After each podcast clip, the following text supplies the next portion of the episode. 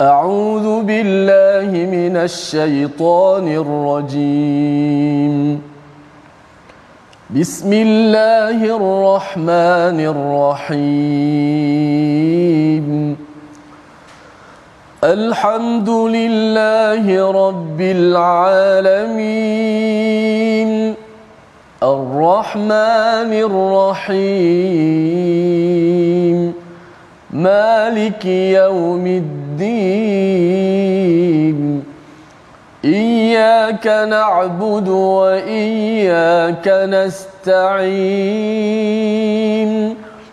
اهدنا الصراط المستقيم.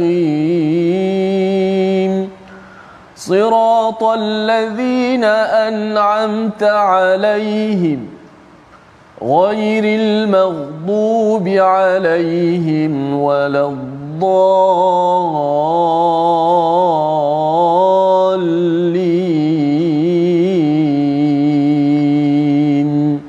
آمين. صدق الله العظيم. إن الحمد لله نحمده ونستعينه ونستغفره ونعوذ بالله من شرور أنفسنا ومن سيئات أعمالنا من يهده الله فلا مضل له ومن يضلله فلا هادي له أشهد أن لا إله إلا الله وحده لا شريك له وأشهد أن محمدا عبده ورسوله رب اشرح لي صدري ويسر لي أمري واحلل عقدة من لساني يفقه قولي Amma ba'd. Assalamualaikum warahmatullahi wabarakatuh. Apa khabar tuan-tuan dan puan-puan di luar sana? Saya doa agar tuan-tuan semua sentiasa berada dalam keadaan sihat walafiat, bahagia bersama dengan keluarga tercinta.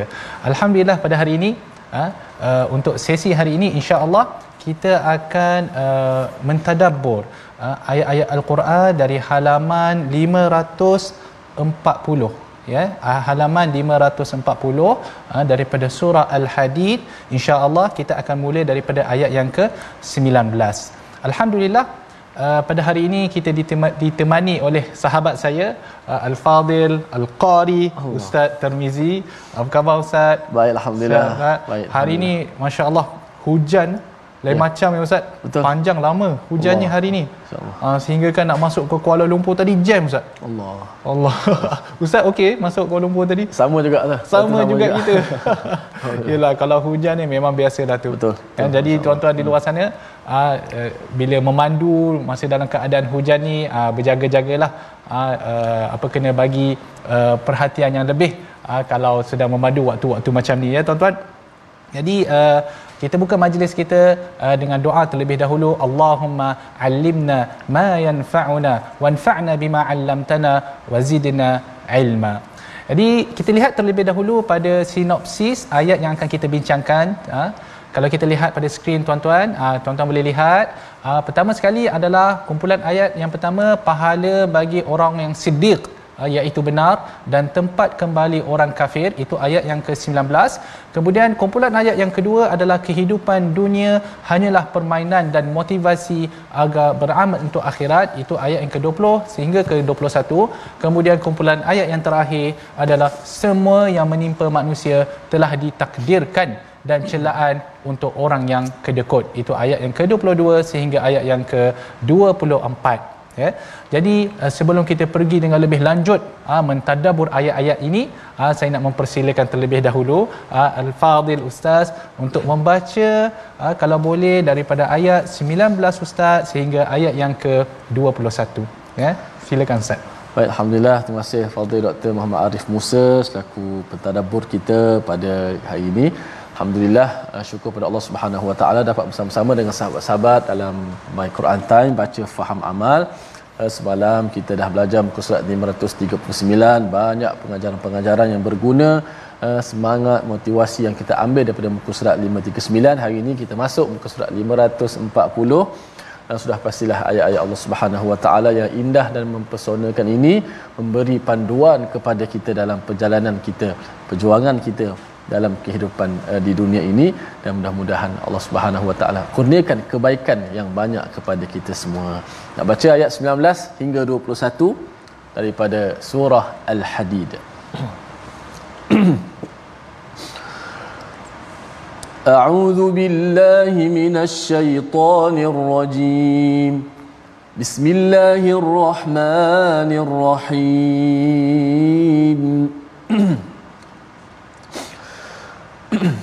والذين آمنوا بالله ورسله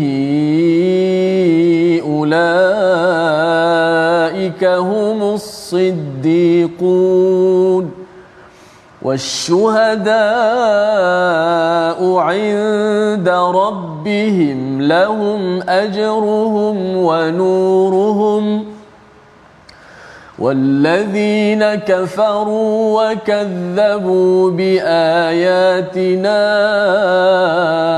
أولئك أصحاب الجحيم. اعلموا أنما الحياة الدنيا لعب ولهو وزينة وتفاخر بينكم وتفاخر بينكم وتكاثر في الأموال والأولاد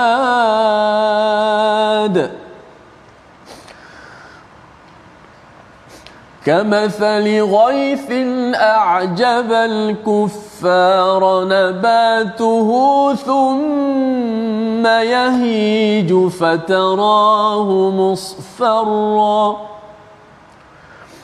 ثم يهيج فتراه مصفرا. ثم يكون حطاما.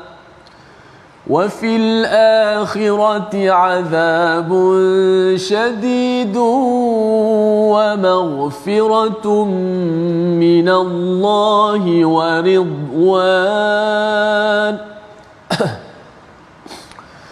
وما الحياة الدنيا إلا متاع الغرور.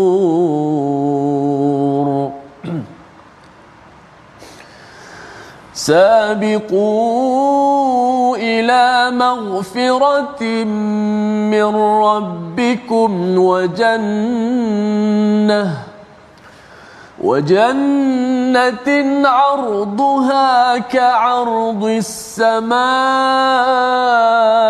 والأرض أعدت للذين آمنوا بالله ورسله.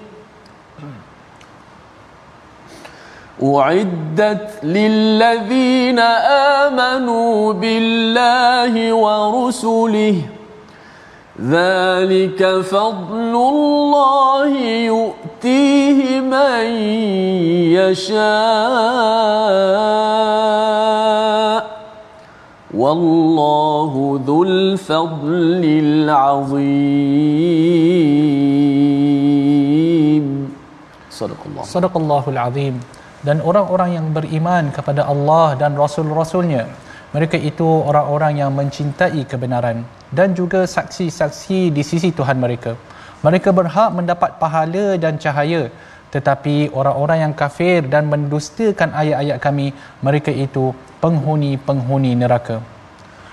Tuan-tuan di dalam ayat ini Allah Subhanahu Wa Taala memberi satu penegasan tentang perbezaan antara orang yang beriman dan orang yang yang kafir. Tetapi sebelum kita nak menjelaskan tentang ayat ini kita perlu lihat sebelumnya. Ayat yang ke-18 pada halaman yang ke-539 innal musaddiqina wal musaddiqat ha, sesungguhnya orang-orang yang bersedekah baik lelaki maupun perempuan ayat yang paling bawah sekali ya tuan-tuan ha, maupun perempuan dan meminjamkan kepada Allah dengan pinjaman yang baik akan dilipat gandakan balasan bagi mereka dan mereka akan mendapat pahala yang mulia. Ya. Orang-orang yang bersedekah ini ha, mereka lah walladzina amanu dan juga mereka orang-orang yang beriman ha, pada Allah dan Rasul dia mereka adalah golongan yang sentiasa di dalam kebenaran dan mereka juga menjadi saksi ha, di sisi Tuhan mereka dalam erti kata kitalah yang menyaksikan kebenaran itu. Di hari akhirat nanti kita juga akan menyaksikan bagaimana kebenaran itu akan terselah. Ha, lahum ajruhum wa nuruhum. Ha, bagi mereka itu pahala dan cahaya mereka. Ha? Ganjaran yang Allah Subhanahu Wa Taala sediakan kita biasa dengar. Ia berbentuk syurga yang mengalir di bawahnya ha? sungai-sungai seperti yang disebutkan pada halaman yang semalam. Yang halaman yang ke-539 ayat yang pertama tu. Ha, kalau tuan-tuan lihat pada pada Quran tu dia sebelah menyebelah tu. Sebelah menyebelah. Ha? Ha, di mana uh, ayat ini menyebut mereka akan beroleh pahala mereka. Kan? Iaitu berbentuk syurga syurga yang mengalir di bawahnya sungai-sungai wa nuruhum dan, dan mereka orang yang beroleh cahaya cahaya bukan hanya cahaya di dunia dalam erti kata kita mendapat hidayah Allah Subhanahu wa taala bahkan lebih-lebih lagi cahaya di akhirat. Cahaya yang mana akan menerangi jalan kita ketika mana kita sedang melalui titian sirat. Cahaya yang mana akan dicemburui oleh golongan munafik seperti mana yang kita jelaskan semalam. Ha, di mana golongan munafik cuba untuk mengambil cahaya itu tetapi mereka dihalang oleh orang yang beriman bahkan Allah Subhanahu Wa Taala membina satu tembok ha, yang memisahkan antara orang yang beriman dan orang-orang yang munafik ha, seperti mana yang disebutkan dalam halaman yang kita jelaskan semalam. Kemudian Allah Subhanahu wa taala menyebut walladzina kafaru wa kadzabu biayatina ulaika ashabul jahim. Ha? dan orang-orang yang kafir dan mereka mendustakan ayat-ayat kami mereka itu adalah para penghuni neraka ini menjadi satu kebiasaan di dalam al-Quran di mana Allah Subhanahu wa taala jikalau Allah menyebut orang-orang yang beriman selepas itu Allah akan menyebut tentang orang-orang yang kafir. Saya nak bawa tuan-tuan kepada satu perkataan iaitu as-siddiqun. As-siddiqun. Ya yang mana disebutkan pada ayat yang ke-19 menarik perkataan ini ya tuan-tuan. Uh, di mana as-siddiqun itu adalah orang-orang yang mencintai kebenaran ataupun orang-orang yang sentiasa dalam kebenaran. Kalau tuan-tuan ingat lagi, ada seorang sahabat Nabi sallallahu alaihi wasallam yang digelar sebagai As-Siddiq iaitu siapa Ustaz? Abu Bakar. Ha, Sayyidina Abu Bakar As-Siddiq. Ya? Kalau kita lihat perkataan As-Siddiq ni, para ulama menjelaskan al-mubalaghatu fi sidqi wal yaqin. Itu itu sifat orang as-siddiq di mana mereka mempercayai Nabi sallallahu alaihi wasallam ha, orang kata dalam tahap yang paling maksimum ha, dan keyakinan mereka juga tahap berada pada tahap yang paling maksimum. Sebab itu As-Siddiq Abu Bakar As-Siddiq kenapa dia digelar sebagai As-Siddiq? Ha, seperti mana yang kita pernah dengar ha, ketika berlaku Isra' dan Mi'raj kan? Nabi sallallahu alaihi wasallam mengkhabarkan perkara tersebut kepada orang-orang di Makkah. Ramai orang yang menolak ramai orang yang kata ini benda yang tak boleh nak percaya. Nabi pergi ke Mekah dalam satu malam kemudian naik pula ke langit dalam satu malam. Ini semua karut marut sehingga kan berlaku beberapa orang Islam yang telah masuk Islam mereka murtad kerana apa kerana peristiwa itu tetapi bila mana sampai khabar tersebut kepada Abu Bakar As-Siddiq radhiyallahu an ha, beliau terus mempercayai khabar tersebut katanya kalau datangnya daripada Nabi maka ia adalah betul kerana Nabi tidak pernah menipu Ha? Jadi kerana itu dia digelar sebagai as-siddiq. Jadi kalau kita nak menjadi golongan as-siddiqun tuan-tuan, itulah kriteria yang perlu kita ada. Di mana apa sahaja yang datang daripada Allah dan Rasulnya, apa sahaja yang dituliskan di dalam Al-Quran dan disampaikan di dalam hadis Nabi sallallahu alaihi wasallam, walaupun ia melanggar logik akal yang kita ada, kita perlu tetap percaya kepada Al-Quran dan hadis Nabi sallallahu alaihi wasallam. Kerana apa? Kerana logik akal ni kadang-kadang dia berubah ustaz. Ya kita pun ambil maklum kan. Orang zaman dulu tak berapa nak tahu kan. Bagi mereka pada orang zaman dulu kalau kita kata nanti zaman akan datang orang akan boleh pergi daripada Malaysia ke katakanlah ke London dalam masa sehari. Kan? Dia orang akan kata ini perkara yang karut. Mana boleh tak boleh jadi. Kan? Kalau zaman sekarang kita kata kita boleh pergi London dalam masa sehari, siapa tak percaya tu kita panggil tak apa nak cerdik lah tak berapa nak cerdik kan kerana logik akal berubah daripada zaman berzaman tetapi kebenaran wahyu itu kekal hanya satu sahaja. Walladzina kafaru wa kadzabu biayatina ulaika ashabul jahim. Kan? Orang yang kafir dan yang mendustakan ayat-ayat Allah mereka adalah penghuni neraka. Soalannya kenapa mereka kenapa mereka boleh kekal di dalam kekufuran tersebut? Kenapa mereka boleh kekal di dalam mendustakan ayat-ayat Allah Subhanahu Wa Taala? Kerana apa? Kerana cinta mereka terhadap dunia kerana itu disebutkan dalam ayat yang ke-20 i'lamu ketahuilah annamal hayatud dunya la'ibu walahu ha, sesungguhnya kehidupan dunia itu hanyalah permainan dan gurau senda. Watafa wazinah ha, dan juga perhiasan. Watafakhurum bainakum watakathurun fil amwali wal aulad. Ha, dan mana saling berbangga di antara kamu serta berlumba-lumba dalam kekayaan dan anak dan juga anak keturunan. Ya golongan ada sebahagian daripada kita. Maksud saya kita ni manusia lah. Yang mana orang Arab kata hammuhum fid dunya. Yang mana segala soal hidup mereka itu adalah pada urusan keduniaan. Semua benda urusan keduniaan itu sahaja apa yang mereka pandang. Jadi kehidupan mereka ini ha, berada dalam lingkungan permainan. Main dengan benda-benda keduniaan.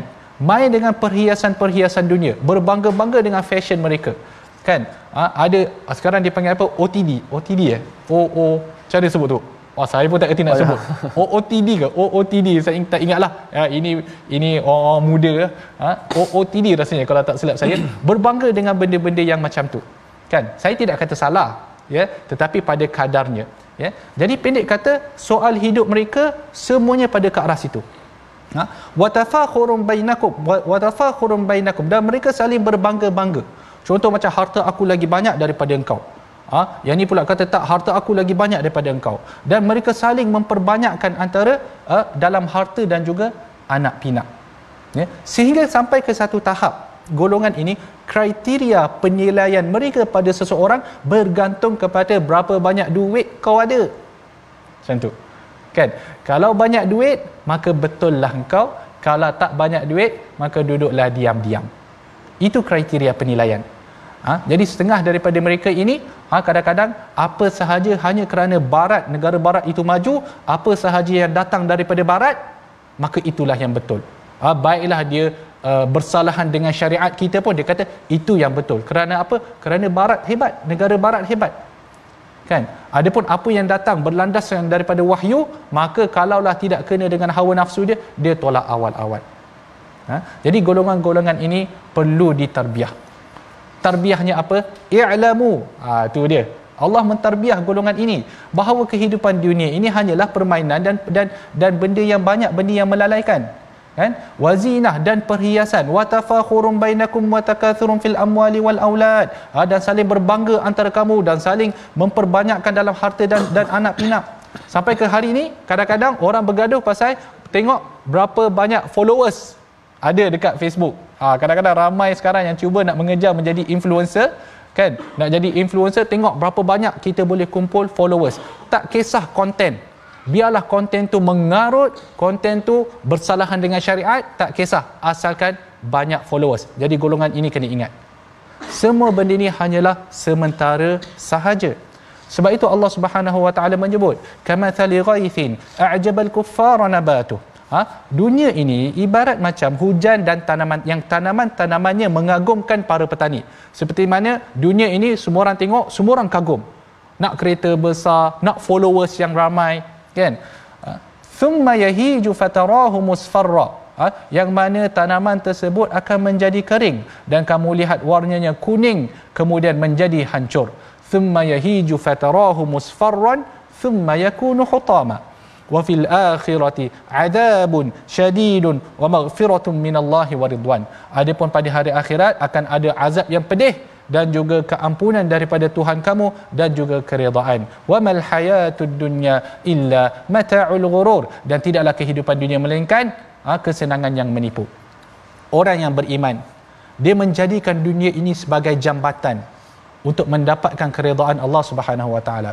Kalau kita lihat di penghujung ayat ini Allah memper, Allah Allah membesarkan urusan akhirat. Adapun kalau urusan dunia Allah memperkecilkan urusan dunia.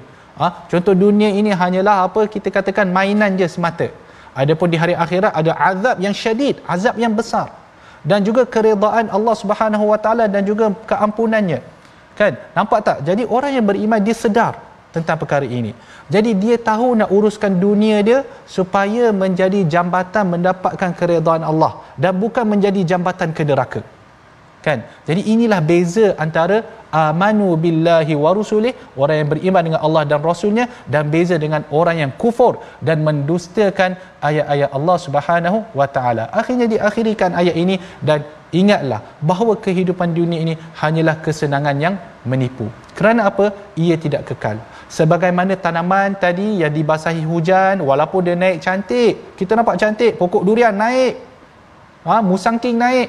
Cantik nampak. Tapi sampai satu masa ia akan kering dan ia juga akan hancur. Jadi jangan kita tertipu dengan kesenangan yang sementara dan kita mengorbankan kebahagiaan yang yang abadi ya tuan-tuan itulah apa yang kita sebutkan. Sabiqu ila maghfiratin min rabbikum. Okey. Kalaulah kita tahu bahawa kehidupan dunia ini adalah kesenangan yang menipu. Kalau kita tahu apa yang perlu kita buat? Apa tindak balas kita terhadap apa yang telah disebutkan? Tindak balas kita adalah sabiqu ila maghfiratin min rabbikum ha? berlumba-lumbalah kamu untuk mendapatkan keampunan daripada Tuhanmu. Wa jannatin 'arduha ka'ardis sama'i wal ard. Ha? yang mana uh, dan syurga yang seluas langit dan bumi. Uiddat lil ladina amanu billahi wa rusulihi ha, disediakan untuk orang yang beriman pada Allah dan Rasulnya. Zalika fadlullah yu'tihi man yasha. Itulah kurniaan Allah memberi Allah memberikan kepada siapa yang dia kehendaki. Wallahu dzul fadlil azim. Dan Allah mempunyai kurniaan yang yang besar. Ha? Mari kita lihat dahulu perkataan pilihan kita pada hari ini tuan-tuan mari kita lihat dahulu ya perkataan yang menjadi pilihan untuk sesi tadabbur hari ini adalah haja ha? ataupun dia berasal daripada hayaja Ha, ini disebutkan pada ayat yang ke-20. Ha, dalam ayat yang ke-20 dia datang dalam bentuk fa'il mudhari' ataupun dalam bahasa orang putih dia ha, present tense. Ha, betul kan Ustaz? Ha, kan salah pula saya. ha, jadi maksudnya adalah mengering ha, atau menjadi kering dan ia disebutkan di dalam al-Quran ha, sebanyak dua kali.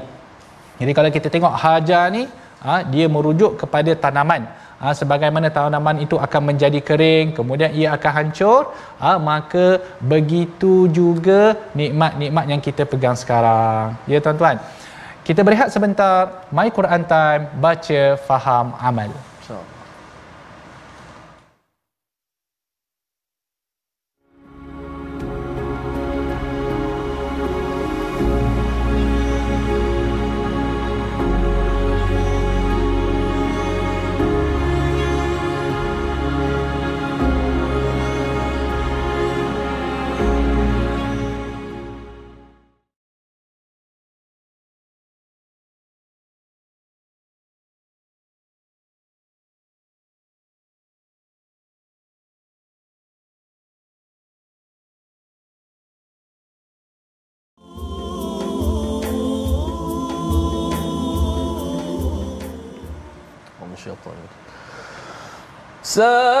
سابقوا إلى مغفرة من ربكم وجنة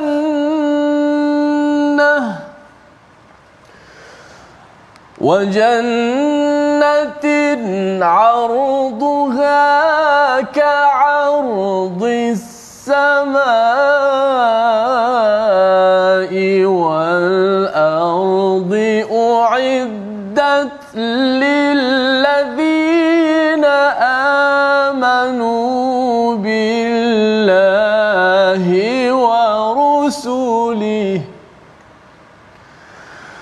ذلك فضل الله يؤتيه من يشاء والله ذو الفضل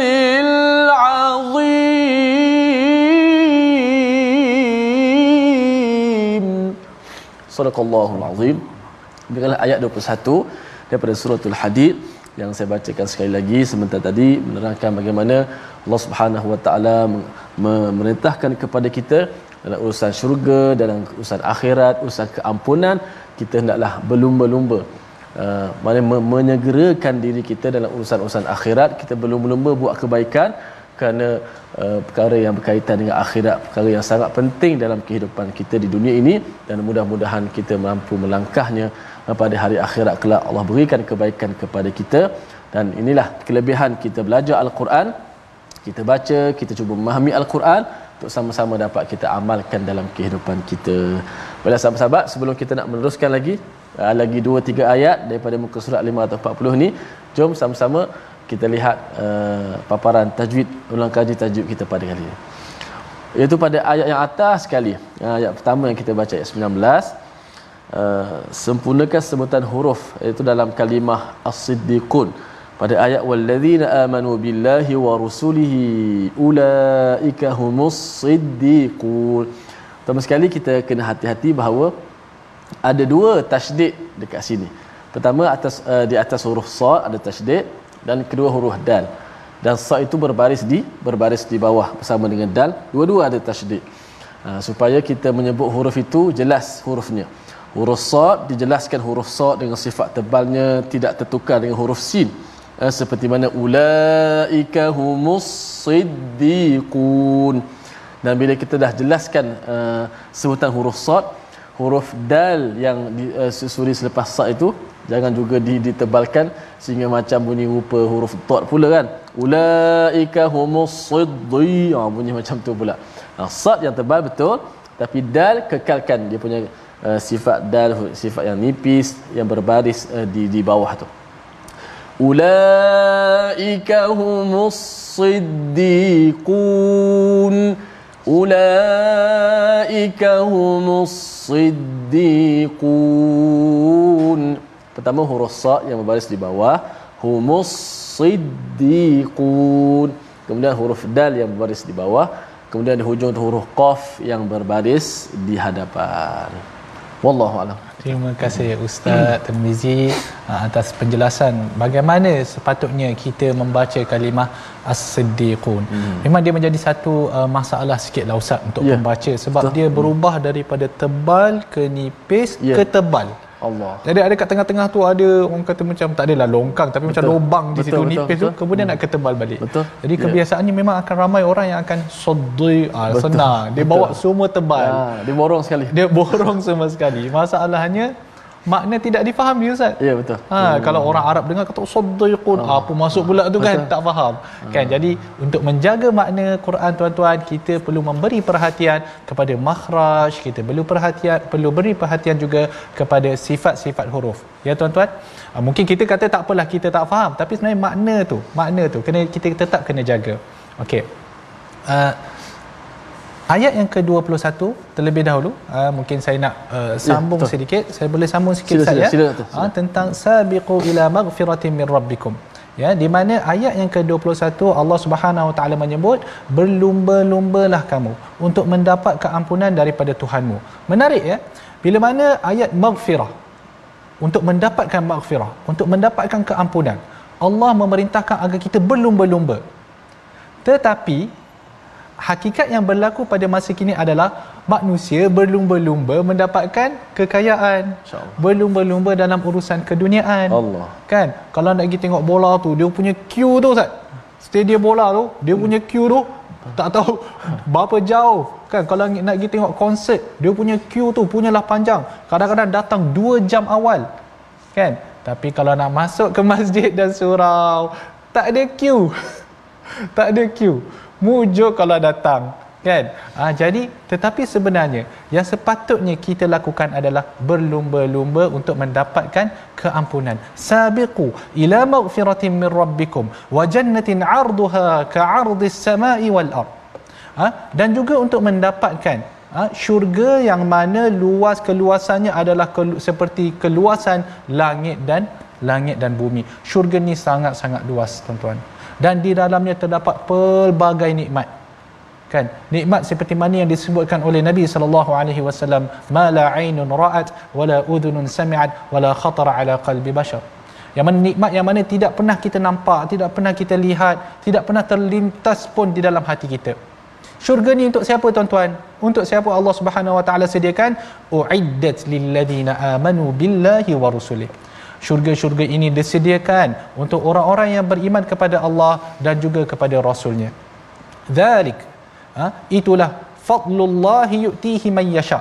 Kurniaan Allah Allah berikan kepada siapa yang dia kehendaki. Dan siapa yang dia yang Allah kehendaki sekarang, Allah hendak memberikan syurga ini kepada orang-orang yang beriman. Wallahu dzul fadlil azim dan Allah mempunyai kurniaan yang sangat-sangat besar. Jadi kalau kita lihat ayat ini dan ayat yang sebelumnya, kita faham ya bagaimana sepatutnya kita menjalani kehidupan di atas dunia. Ha? Kita perlulah ha, balancekan antara dunia dan akhirat. Bagi orang-orang yang terlampau tenggelam dalam dunia, ada ubatnya ustaz, ada ubat dia. Kan? Ubat dia apa? Ya. Ha, disebutkan dalam surah At-Takatsur. Alhaakumut takatsur. Allah.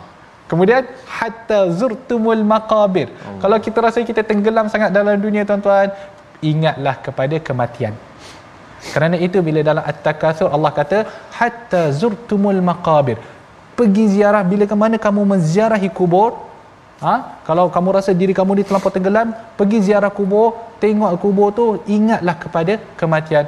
Insya-Allah ha? kita punya rasa ataupun cinta kita kepada dunia, dunia itu insya-Allah dapat dapat dikurangkan. Bukan maksud saya pergi kubur buat benda lain, tidak. Tetapi maksudnya adalah supaya kita mengingati kematian. Jadi sebelum kita pergi dengan lebih jauh, ha, untuk sebelum kita menjelaskan ayat yang ke-22 dan seterusnya, saya nak mempersilakan terlebih dahulu Ustaz ha, untuk membaca ayat Ustaz daripada ayat 22 sampailah ayat yang ke-24. Masya Allah. Oh, belum baca lagi ya? Belum Ustaz. Ah, itu Ustaz. saya itu klaim hutang tadi. tu. Ya? tu kira hutang tu saya tengah klaim ni. ya, ya. Okey okey. Okey, jom sama-sama kita teruskan uh, lagi baki tiga ayat, ayat 22 hingga 24 uh, untuk sama-sama kita baca kemudian akan dijelaskan dicerahkan oleh Fadil Dr. Muhammad Arif Musa. A'udzubillahi minasyaitonir ما أصاب من مصيبة في الأرض ولا في أنفسكم إلا في كتاب إلا في كتاب من قبل أن نبرأها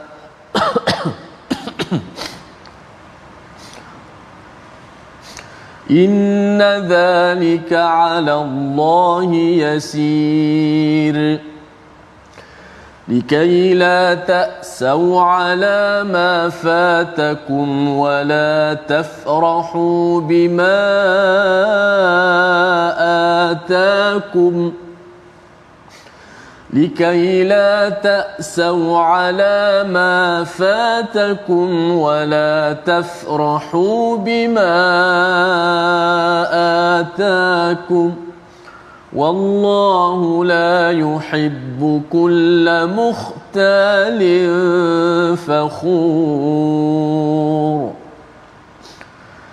الذين يبخلون ويأمرون الناس بالبخل ومن يتول فإن الله هو الغني الحميد صدق الله صدق الله العظيم setiap bencana yang menimpa di bumi dan yang menimpa dirimu sendiri semuanya telah tertulis di dalam kitab Loh Mahfuz. Sebelum kami menjadikannya sesungguhnya itu semua mudah bagi Allah Subhanahu wa taala. Tuan-tuan, kalau disebutkan dalam ayat yang sebentar tadi yang kita telah jelaskan tentang kehidupan dunia. Ha? Dalam kita menjalani kehidupan kita uh, akan berlaku perkara-perkara yang tidak kita suka, yang tidak disenangi ha, perkara-perkara yang kadang-kadang menyedihkan diri kita. Kan? Jadi Allah Subhanahu wa taala menjelaskan perkara ini. Ma asaba min musibah. Apa sahaja yang menimpa kamu daripada sebarang musibah ha, apa yang dimaksudkan dengan musibah di bumi maksud dia seperti yang kita tahulah. Ada uh, boleh berlaku apa? Uh, gempa bumi. Ha, kadang-kadang berlaku banjir ustaz semalam rasanya.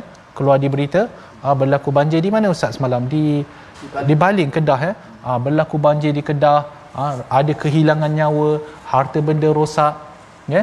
Jadi benda ini Allah Subhanahu Wa Taala menyebutkan musibatin fil ard musibah pada bumi. Wala fi anfusikum. Dan juga sebarang musibah yang menimpa diri kamu. Kadang-kadang seseorang itu ha, hidup sehat walafiat elok eh, tiba-tiba sakit buah pinggang dah kena buat dialisis ha, hidup elok aja bersama dengan keluarga tiba-tiba Allah Subhanahu Wa Taala menarik nyawa salah seorang ahli keluarga. Kan? Jadi apa sahaja musibah yang kamu kena yang menimpa diri kamu illa fi kitabim min qabli an nabra'aha. Ia telah tertulis di dalam kitab Luh Mahfuz sebelum Allah menjadikan ia berlaku ya. Inna dzalika 'ala Allah yasir. Dan sesungguhnya yang demikian itu adalah sangat mudah bagi Allah Subhanahu wa taala. Soalannya di sini kenapa Allah memberitahu kita tentang benda ini kenapa? Ha? Disebutkan dalam ayat selepasnya likaila ta'sau ala ma fatakum. Agar kamu tidak bersedih hati terhadap apa yang hilang daripada kamu wala tafrahu bima atakum. Dan tidak pula ha, dan tidak pula kamu terlalu gembira dengan apa yang diberikannya kepadamu. Jadi bila mana tuan-tuan kita tahu bahawa segala yang menimpa diri kita adalah ketentuan Allah Subhanahu Wa Taala ia menjadikan hidup kita ni lebih tenang. Beriman dengan qada dan qadar adalah merupakan salah satu daripada rukun iman. Ha?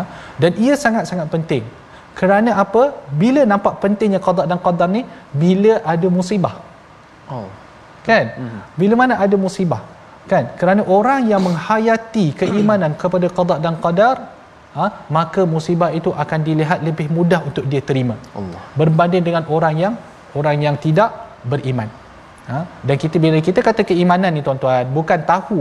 Tahu tu benda lain ya Ustaz? Betul. Tahu benda lain. Saya tahu tentang qada dan qadar. Kan dah belajar masa darjah satu. Kan rukun iman semua orang tahu. Rukun iman, rukun Islam. Jangan tertukar dengan rukun negara sudah. kan? Ada setengah orang kadang-kadang sebutkan rukun iman. Dia keluarkan rukun negara pula Ustaz. Allah. Haru. Jadi, tahu lain. Penghayatan adalah benda yang lain. Ya, bila kita tahu sahaja sebab tu bila kena pada kita maka kita akan tidak boleh menerima benda tersebut. Ha? Mulalah kita berkata, kalaulah aku tak buat macam ni, maka tidaklah jadi macam ni. Kalaulah aku tak buat macam ni, maka tidak jadi macam ni. Kalaulah aku tidak invest dalam company tersebut, tak adalah duit aku hilang. Kalaulah aku tidak pergi bercuti, tak adalah hilang nyawa ha, ahli keluarga aku. Ha? Nabi SAW melarang kita daripada mengatakan kalau, kalau dan kalau untuk benda yang telah lepas. Kerana apa? perkataan kalau tersebut akan membuka pintu untuk syaitan-syaitan mendatangkan keraguan dan kesedihan di dalam hati kita. Tetapi bila mana kita ditimpa dengan satu-satu musibah, maka sebutlah qaddarallah wa ma syaa fa'al. Yang mana ini adalah perkara yang telah ditakdirkan Allah Subhanahu wa taala dan Allah Subhanahu wa taala berhak untuk melakukan apa sahaja yang dia kehendaki. Sebab itu disebutkan likaila ta'saw ala ma fatakum agar kamu tidak bersedih hati atas apa yang telah menimpa kamu kan? Jadi kalau apa yang telah berlaku kita kata qaddarallah wa ma syaa fa'al. Hari ni jalan tengah bawa kereta dalam hujan. Kan hujan hari ni ustaz? Hujan pam accident. Saya kebetulan tadi masa on the way nak datang ke sini ya, ustaz betul. nampak accident tiga biji kereta ustaz. Betul betul betul. Ha? Masuk longkang ustaz. Allah. Kan? Ha? jadi kita nampak tu kita kata alhamdulillahillazi afana. Alhamdulillah Allah menyelamatkan kita Allah. Ha, daripada accident tersebut lah kan? Tapi orang yang accident tu mungkin dia kata ya Allah kalau lah aku tidak keluar tak jadi macam ni. Sebenarnya kalau kita menghayati kita tidak akan kata dengan kata-kata sebegitu. Likaila tak sawala mafatakum kamu tidak berputus asa kamu tidak bersedih atas apa yang telah menimpa diri kamu. Kamu tahu kalau kamu keluar ke kamu tak keluar ke aksiden tu akan tetap berlaku. Kerana apa? Musibah itu telah tertulis. Musibah itu telah tertulis. Kan? Kalau tuan-tuan ingat lagi pernah diceritakan tentang uh, orang umat Islam dalam surah An-Nisa diceritakan tentang beberapa golongan yang tidak mahu keluar berperang kerana apa? Kerana takut mati. Mereka tidak mahu keluar berperang kerana takut mati. Allah Subhanahu wa taala sebut aina ma takunu di dalam surah An-Nisa. Aina ma takunu yudrikumul maut walau kuntum fi burujin musyayyada. Di mana sahaja kamu berada, maut tu akan mengejar kamu. Kalau dikatakan kamu akan meninggal pada tarikh sekian dan sekian, kamu tetap akan mati. Walau kuntum fi burujin musyayyada walaupun kamu berada dalam bangunan yang kukuh letaklah macam-macam jenis security bodyguard yang banyak ha? letaklah alarm sana dan sini. Tapi kalau kematian itu akan berlaku maka ia tetap akan berlaku. Wala tafrahu bima atakum. Dan kamu tidak terlalu gembira terhadap apa yang Allah berikan kepada kamu. Ha? kerana bila kita dapat satu-satu nikmat kadang-kadang kita terlampau gembira. Contoh Allah berikan kepada seseorang itu kekayaan dia merasa gembira sampai ke tahap apa ustaz? Sampai rasa bongkak dan sombong. Sebagaimana Qarun bila mana Allah memberikan kepada kekayaan apa yang dia kata? Qal innama utituhu ala ilmin indi. Aku dapat kekayaan ini sebab aku hebat sebab aku pandai sebab tu aku ada sebab harta-harta ni semua. Ha? Maka bila kita tahu harta ini sebenarnya memang harta kamu. Kan Allah tetap akan memberikan kepada kamu. Kerana ia adalah bahagian kamu. Maka kat situ lahirlah rasa syukur. Bahawa alhamdulillah Allah mempermudahkan saya untuk mendapat harta ini. Sebab itulah dengan urusan harta ini Allah mengatakan wallah la yuhibbu kulla mukhtalin fakhur. Dan Allah tidak menyukai setiap orang sombong yang membanggakan diri. Siapakah orang sombong yang membanggakan diri tersebut? Alladzina yabkhaluna wa ya'muruna an-nasa bil bukhl. Iaitu orang-orang yang kedekut dan menyuruh juga orang lain untuk menjadi kedekut ya? Jadi ini kalau kita lihat tuan-tuan dalam surah ini yang surah al-hadid diceritakan tentang dua golongan. Dan diceritakan beberapa kali. Yang pertama adalah golongan orang yang beriman. Di mana orang-orang yang beriman ni Allah kata wa anfaqu ha? Infaqlah ha? Wa aqridullah. Berilah pinjaman pada Allah nescaya Allah akan membayar balik dengan berkali ganda. Dan orang yang beriman ini akan mendapat cahaya kemudian diceritakan pula tentang satu lagi golongan iaitu golongan al-munafiqun. Al-munafiqun ni jenis orang yang apa? Kedekut. Ha itu dia. Golongan orang yang kedekut. Ha, ha yang mana mereka bongkak dan sombong ha kerana itu mereka kedekut. Rasa macam nak bantu orang macam kau ni aku tak nak bantu. Kau tak layak pun. Kau tak sama level dengan aku. Buat apa aku nak tolong? Ha dia jadi macam tu. Kan? Jadi masalah dia ha golongan munafik mereka bakhil bukan setakat bakhil ustaz. Ya. bakhil lagi membakhilkan. Oh. Ha tu lagi masalah tu. Kan? Jadi virus pula dia dah bakhil wa ya'muruna an-nas bil bukhl dan dia menyuruh orang lain supaya sama-sama bakhil. Ha? Sebab apa? Orang munafik pada zaman Nabi sallallahu alaihi wasallam dia kata apa? Humul ladzina yaqulun la tunfiqu ala man 'inda rasulillah hatta yanfaddu. Orang munafik disebutkan pada sahabat-sahabat lain pada zaman Nabi sallallahu alaihi wasallam dia kata jangan kamu bagi infak pada sahabat-sahabat Nabi itu. Tunggu sampai mereka dah keluar ah barulah kamu nak bagi duit kepada Nabi ke ikut. Tapi jangan jangan jangan bagi. Dia suruh orang lain supaya kedekut macam dia orang oh. juga. Eh, itu masalah dia. Kan? Ini virus yang patut kita kita kita buang ya. Alladzina yabkhaluna wa ya'muruna an-nasa bil bukhl. Kemudian Allah akhiri ha, ha dengan ayat wa man yatawalla fa innallaha huwal ghaniyyul hamid. Ha, dan sesiapa yang berpaling maka sesungguhnya Allah Maha Kaya lagi Maha terpuji. Ya? Jadi kita faham ayat ni tuan-tuan. Kalaulah kita nak mengelakkan rasa sombong dalam hati kita kita nak mengelakkan rasa bangga dalam diri kita maka berinfaklah. Maka berinfak. Kerana melalui infak kita akan rasa uh, kasih sayang kepada orang yang kita infak. Bila kita berwakaf kita rasa ukhuwah antara kita. Tak adalah kita rasa macam aku seorang yang kaya, aku seorang yang hebat. Tak. Kita sama-sama membina, mewakafkan masjid. Kita sama-sama mewakafkan pada tabung gerakan Al-Quran. Kita sama-sama membayar infak, sedekah sana dan sini. Terutama sekali masa zaman, masa hari 10 hari terakhir, eh 10 hari terakhir, 10 hari awal Zulhijjah. Kadang-kadang selalu terkeliru tu Ustaz. Ya. Terakhir, terawal. Terkeliru kat situ ya? Jadi kita perlulah berinfak supaya Allah menghilangkan rasa sombong dan bangga diri dalam diri kita. Tapi saya suka dengan ayat yang terakhir ni. Wa man yatawalla fa innallaha huwal ghaniyyul hamid. Siapa yang berpaling ketahuilah Allah Maha Kaya lagi Maha terpuji. Allah. apa maksud dia? Maksud dia tuan-tuan kebaikan sedekah tu sebenarnya pada siapa? Allah. Kebaikan sedekah tu pada siapa sebenarnya tuan-tuan? Kebaikan sedekah tu adalah kepada pemberi sedekah. Allah. Adakah Allah dapat sesin pun daripada duit yang kita bagi? Allah tak dapat apa-apa pun. Walaupun kita berkorban. Kan kita sekarang zaman nak berkorban tak lama lagi kan? Ya. Ha, nanti kita korban. Allah dapat ke daging tu? Allah menyebut di dalam surah Al-Hajj, la yanalallaha luhumuha wala dima'uha. Tidak akan sampai pada Allah daging tersebut, tidak akan sampai pada Allah darah tersebut, walaki yanaluhu taqwa minkum. Tetapi yang sampai adalah ketakwaan daripada kamu. Jadi bila Allah Subhanahu Wa Taala suruh bukan bermaksud Allah perlu tetapi ia kamu yang perlu kepada infak tersebut, kamu yang perlu kepada sedekah tersebut. Ya tuan-tuan. Jadi alhamdulillah mari kita lihat ha, resolusi kita pada uh, sesi tadabbur hari ini. Ya tuan-tuan boleh lihat uh, resolusi yang pertama adalah kita tidak terpedaya dengan ujian miliki harta keturunan dan pangkat yang kedua tuan-tuan segera mengejar keampunan dan keredaan Allah Subhanahu wa taala. Yang ketiga kita tingkatkan iman dan meyakini qada dan qadar yang telah ditentukan. Ha, mengakhiri majlis ini mengakhiri majlis ini saya nak menjemput al-fadil ustaz Sarmizi ha, untuk membaca doa. Bismillahirrahmanirrahim. Alhamdulillah wassalatu wassalamu ala Rasulillah. Ya Allah ya Tuhan kami kurnialah keberkatan kepada diri kami ya Allah. Kurnialah keberkatan kepada keluarga kami ya Allah. Kepada isteri kami ya Allah. Pada keluarga kami pada harta kami ya Allah. Kurnialah keberkatan kepada pangkat kami ya Allah. Dan apa saja kau berikan kepada kami berkatilah ianya ya Allah. Ya Allah ya Tuhan kami kuatkanlah iman kami ya Allah. Kurniakanlah kepada kami ilmu yang bermanfaat ya Allah Ya Allah jadikanlah kami orang yang sentiasa pemurah ya Allah sentiasa bersedekah ya Allah. Jauhkanlah kami daripada sifat bakil ya Allah. Jauhkanlah kami daripada sifat kedekut ya Allah. Semuanya terimalah amal kebaikan kami ya Allah. Amin amin ya rabbal alamin. Walhamdulillahi rabbil alamin.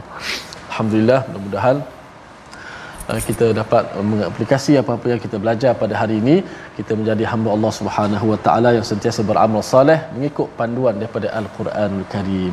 Dan saya mengajak semua pada sahabat-sahabat untuk sama-sama menyumbang dalam tabung gerakan Al-Quran.